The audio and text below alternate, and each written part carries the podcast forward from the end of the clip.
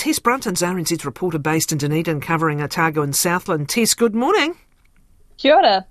Uh, now, Lake Onslow, the, the the, the project that was a four billion idea and then became a sixteen billion idea, and now ba- may be off being an idea at all.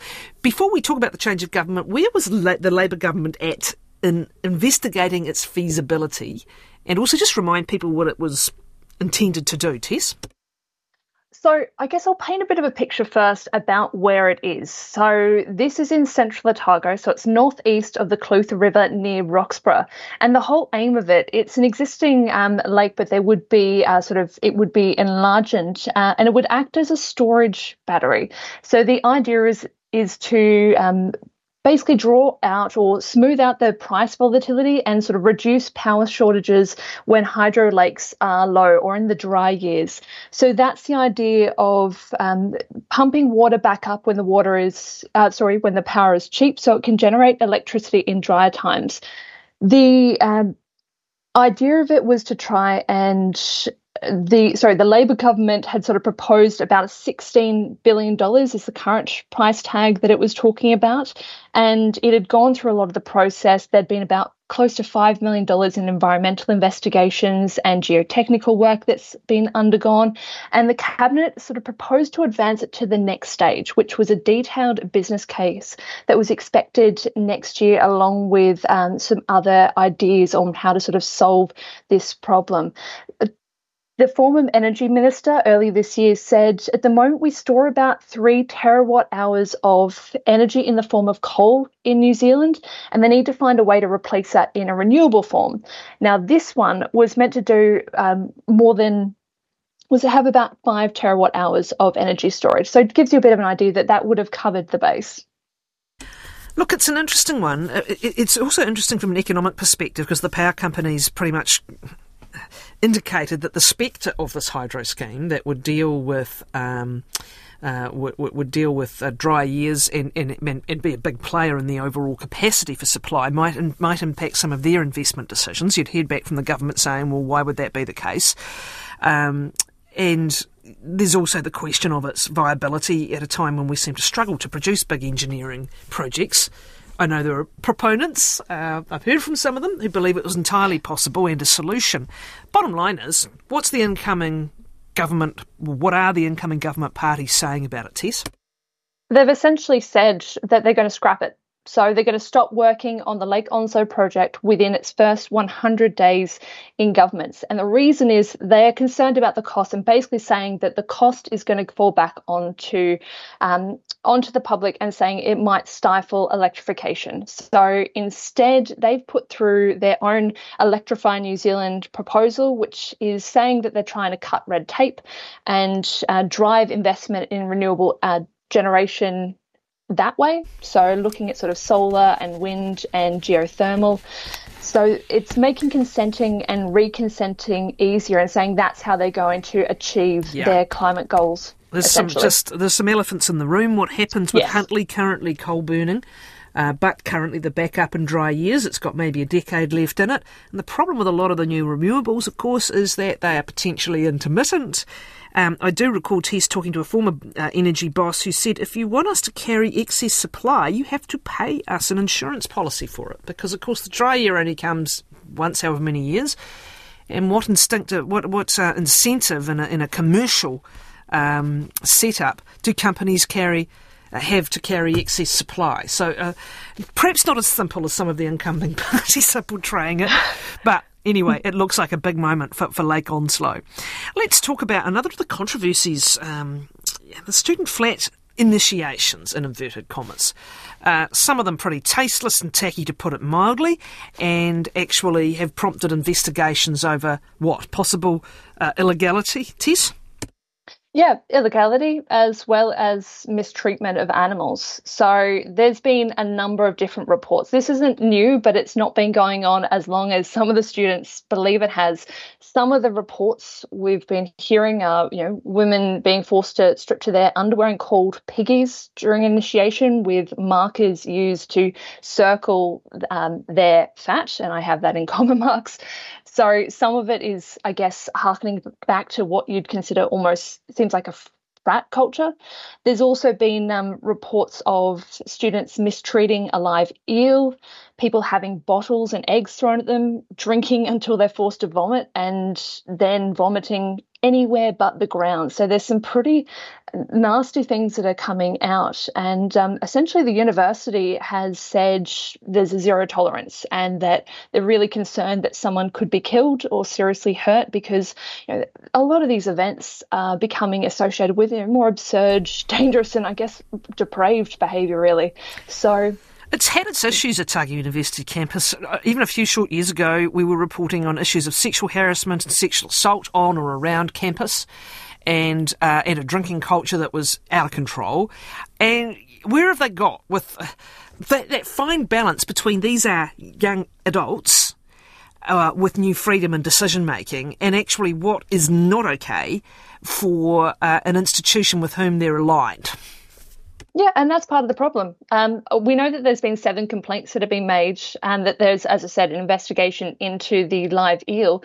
But part of the issue that the university has sort of said is how do we control something that's happening at flats? Like these are not these are not university these are in private properties they're flats that are usually they're second years who are putting on initiations for the first years who are coming into the flats next year. It's viewed as a group bonding. Uh, it can can get out of control. There's also people that I've spoken to, students who were planning to do the drinking, which they were going to do anyway, and also to eat sardines. So that was their version of initiations and smaller games. So it, it's it becomes really complicated because while there's education that can be done from the university, they can have campaigns to try and um, discourage this kind of behaviour. It's also happening behind closed doors. So there's only so much that's able to be done. And the university said, really, this needs to be student led. This needs to be something that the students are taking responsibility for and uh, are trying to change their own behaviour, really. Now, what is the campaign to bring some international flights back to Dunedin, please? Just remind us currently which ones do you have? None. Oh, okay. So, did that? So Queenstown might have pinched one or two, did they? So what? What's um? What was or what is being sought back? So before the pandemic, Virgin Australia flew direct weekly flights between Brisbane and Dunedin. Both helps to get the Dunedinites, particularly in winter, to see a bit of sunshine, and for those uh, in the Sunshine Coast being able from Queensland being able to come and explore our beautiful city. Now, that service uh, was suspended at the start of the pandemic and has not been resumed since the border reopened. And there's this 13 year old uh, Dunedin boy, so Benjamin Patterson, who started a campaign to try and get those trans Tasman flights back saying that you know he's already had thousands of people supporting him and a lot of really positive comments but of course it's it takes a lot of work to try and get an airline or airline routes to be re-established. What is his argument?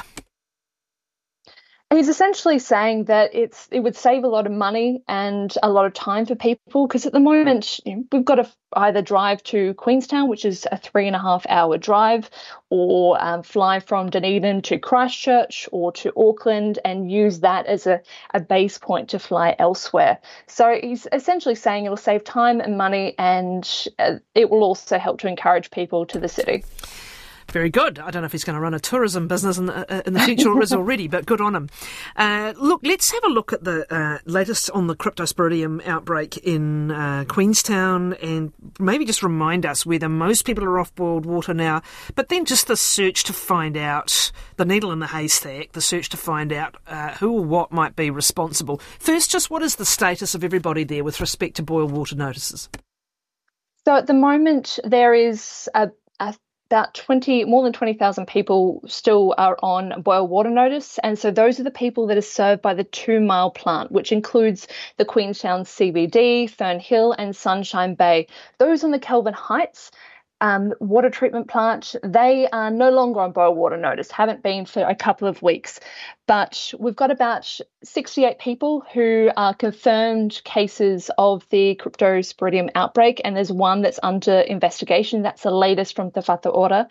And we've got uh, still people if you are in businesses they've still got to make sure that they're boiling their water. This includes for brushing your teeth um, for drinking for food preparation for making ice.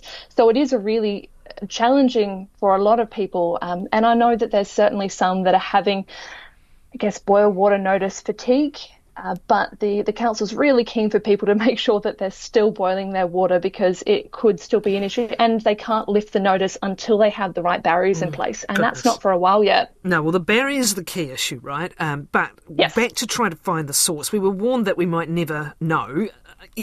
Just how much of a needle in a haystack is it? Well, there's been an investigation from Te Whatu Ora, um, which has found essentially that human fecal matter, so human poo in the town's water supply, which comes from Lake Whakatipu, is the most likely source of the outbreak. And so that contamination could have come from swimmers, sewage from a boat, water, wastewater overflows, or other faults in the system. But it's it is really challenging because the the ways of sort of monitoring what where this these issues are is complicated and it can just because there was an issue at one point doesn't mean that they're going to be when they test that they'll be able to see that issue. So what, what, I don't understand is, is how one swimmer or even one boat could cause so much contamination in an entire lake that you're still getting cases. Well, they're saying that it's likely to have been when the where the water is um, taken up. So they're saying that's probably in that sort of that area but yeah, no, it is. It only takes a small amount of contamination that could have led to for a prolonged you know, outbreak.